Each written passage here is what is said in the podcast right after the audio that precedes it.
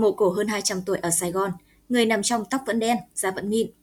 Phát hiện vào năm 1994, ngôi mộ cổ nằm xen giữa 15 ngôi mộ bình thường khác tại khu Xóm Cải, quận 5, thành phố Hồ Chí Minh. Trong mộ có 2 quan tài song táng, một nam và một nữ. Về phần quan tài của người nữ, cả quách và quan tài đều còn nguyên, 2 chiếc chiếu cói che phủ bên trong còn giữ được màu tươi sắc.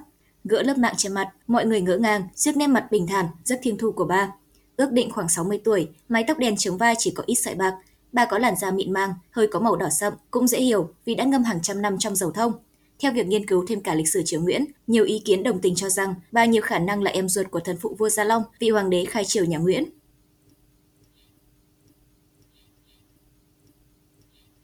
Bí ẩn cây giáo 9.000 năm tuổi thay đổi lịch sử Ba Lan.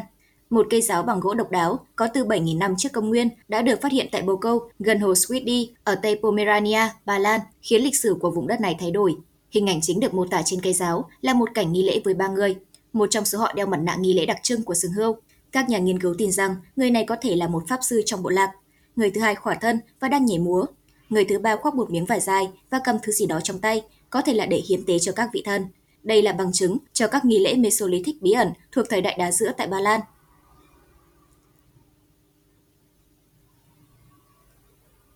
Vì sao Ai Cập cấm khám phá bên trong tượng nhân sư Giza? Tượng nhân sư Giza được coi là tượng đài tưởng niệm cổ đại kỳ bí nhất hành tinh. Nhiều nhà nghiên cứu cho rằng bên trong tượng nhân sư có nhiều căn phòng, thậm chí còn có căn phòng trong thần thoại, có chứa chiếc chìa khóa mở cánh cửa thư viện ngầm ở Ai Cập, giúp giải mã nền văn minh và lịch sử nhân loại. Trong căn phòng bí ẩn đó, lưu trữ tài liệu kiến thức về Ai Cập cổ đại ở dạng giấy cói cuộn, trong đó có cả lịch sử và vị trí lục địa Atlantis đã mất. Căn phòng bí mật Ai Cập cổ đại được coi là quan trọng ngang bằng thư viện Alexandria vĩ đại chứa kiến thức Hy Lạp. Do đó, lý do họ ngăn chặn, cấm đoán thì nhiều khả năng là không muốn những tài liệu quý giá hiện chưa tìm ra không rơi vào tay kẻ xấu.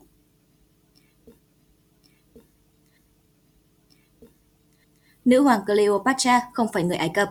Bên cạnh vua Tút, hình ảnh nữ hoàng Cleopatra xinh đẹp luôn gắn liền với những câu chuyện về Ai Cập cổ đại.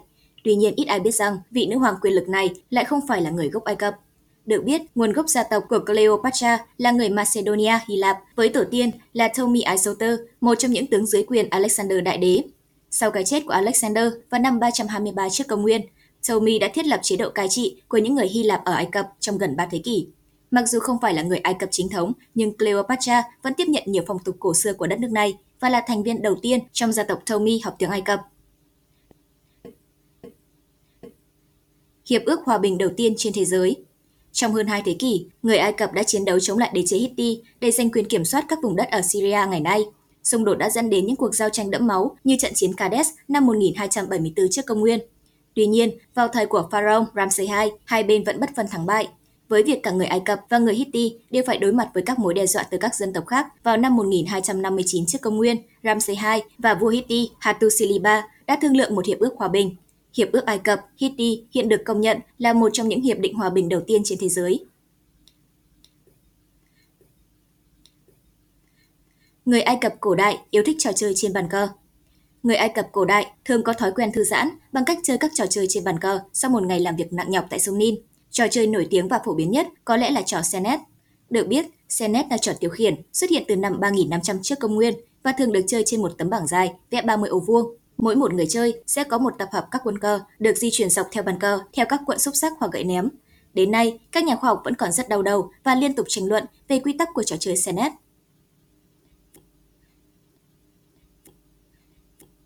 Phụ nữ Ai Cập hoàn toàn tự do và bình đẳng. Không giống như số phận phụ nữ tại đa số quốc gia, phụ nữ tại Ai Cập được hưởng rất nhiều đặc quyền về pháp lý và tài chính trong xã hội. Tại đây, họ có thể mua bán tài sản của họ, có quyền lập di chúc và thậm chí là ký kết các loại hợp đồng khác nhau. Phụ nữ Ai Cập thường không ra ngoài xã hội để làm việc, nhưng nếu họ làm việc thì họ sẽ được trả công ngang bằng với nam giới. Không giống như phụ nữ Hy Lạp cổ đại, những người sống dưới sự kiểm soát của chồng, phụ nữ Ai Cập có quyền ly hôn và tái hôn. Các cặp vợ chồng tại Ai Cập thậm chí còn có những thỏa thuận tiền hôn nhân giống như ngày nay. Cuộc đình công đầu tiên trong lịch sử. Mặc dù người dân Ai Cập coi pharaoh như một vị thần sống, nhưng những người công nhân tại đây không hề ngại biểu tình để có một môi trường làm việc tốt hơn. Vào thế kỷ thứ 12 trước công nguyên, dưới thời trị vì của pharaoh Ramses III, những người lao động tham gia xây dựng nghĩa địa hoàng gia ở Địa El Medina đã tổ chức một cuộc đình công do không nhận được khoản tiền lương như thường lệ. Đây được ghi nhận là cuộc đình công đầu tiên trong lịch sử. Để biểu tình, các công nhân tập trung tại một ngôi đền gần nơi làm việc và không chịu rời đi cho đến khi yêu cầu của mình được chấp thuận. Kết quả, những công nhân này đã nhận được lương của mình.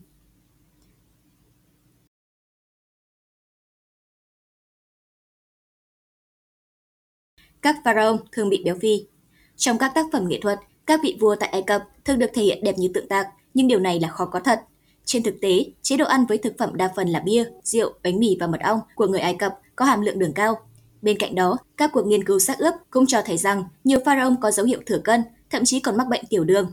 Một ví dụ đáng chú ý là nữ hoàng Hatshepsut huyền thoại, người sống ở thế kỷ thứ 15 trước công nguyên. Vua Tut bị giết bởi một con hà mã. Từ các bức ảnh quét thi thể của vị vua trẻ Tutankhamun cho thấy xác ướp của ông không có tim và thành ngực. Điều này cũng đồng nghĩa với việc vị pharaoh này chắc chắn đã phải chịu một chấn thương vô cùng đau đớn trước khi chết. Theo một số chuyên gia, nhiều khả năng vua Tut đã chết do bị cắn bởi một con hà mã. Người Ai Cập cổ đại thường săn bắn các con thú hoang để giải trí, và những bức tượng được tìm thấy trong các lăng mộ của vua Tut thậm chí còn mô tả ông đang ném một cái lao. Nếu vị pharaoh này thực sự yêu thích việc săn bắn mạo hiểm, thì cái chết của ông có khả năng rất cao là do sai sót của một cuộc đi săn. Cả nam và nữ Ai Cập đều trang điểm. Cả nam giới và nữ giới ở thời Ai Cập cổ đại đều có thói quen trang điểm rực rỡ. Họ tin rằng điều này sẽ đem lại sự bảo vệ từ vị thần Horus và thần Ra, hai vị thần linh thiêng trong văn hóa Ai Cập. Thông thường, những loại phấn mỹ phẩm họ sử dụng được tạo ra bằng cách nghiền các loại quặng như malachit và galena.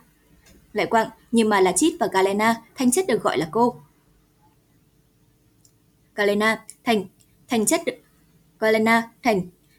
được gọi là cô. Người Ai Cập cổ đại bôi những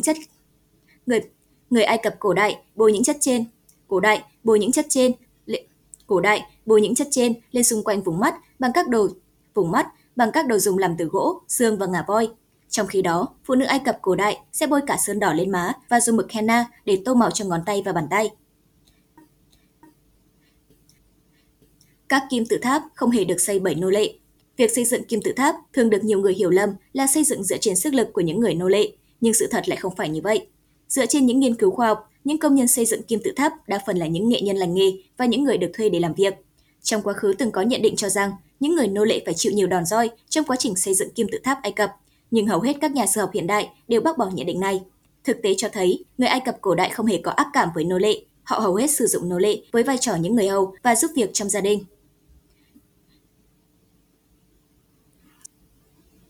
Chín bằng chứng dân Ai Cập cổ đại đã từng tiếp xúc với người ngoài hành tinh, phần 1.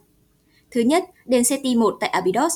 Đền này có một bảng chạm khắc các ký tự tượng hình, bên trên dường như miêu tả trực thăng, phi thuyền và máy bay phản lực. Bảng chạm khắc ký tự tượng hình này có niên đại từ 3 đến 5.000 năm trước. Theo hiểu biết của chúng ta hiện nay, những phương tiện hiện đại này chưa xuất hiện vào thời đó.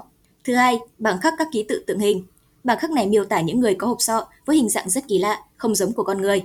Thứ ba, ký tự tượng hình. Nhiều ký tự tượng hình chạm khắc hình ảnh của những người có hộp sọ thon dài.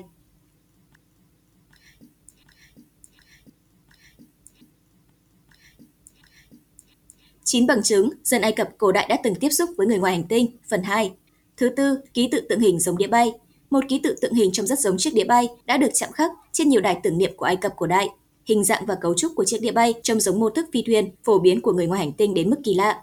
Thứ năm, sinh vật kỳ lạ. Các sinh vật kỳ lạ trông giống người ngoài hành tinh được thấy xuất hiện trong nhiều bảng chữ tượng hình trên khắp đất nước Ai Cập.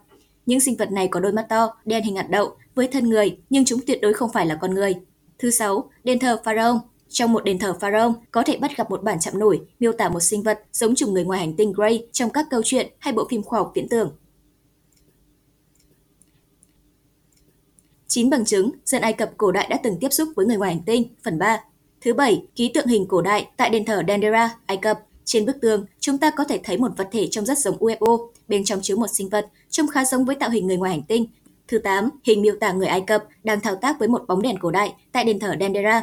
Ngoài cùng bên phải là một sinh vật khá kỳ lạ, có một cái đuôi dài, không phải động vật vì có tứ chi và biết đứng thẳng giống người và biết cầm dao. Thứ 9, bảng ký tự tượng hình của Ai Cập cổ. Nhiều bảng ký tự tượng hình của Ai Cập cổ khắc họa rất rõ nét một sinh vật có hộp sọ lớn, mắt to, trông rất giống sinh vật ngoài hành tinh, màu xanh lá cây bé nhỏ.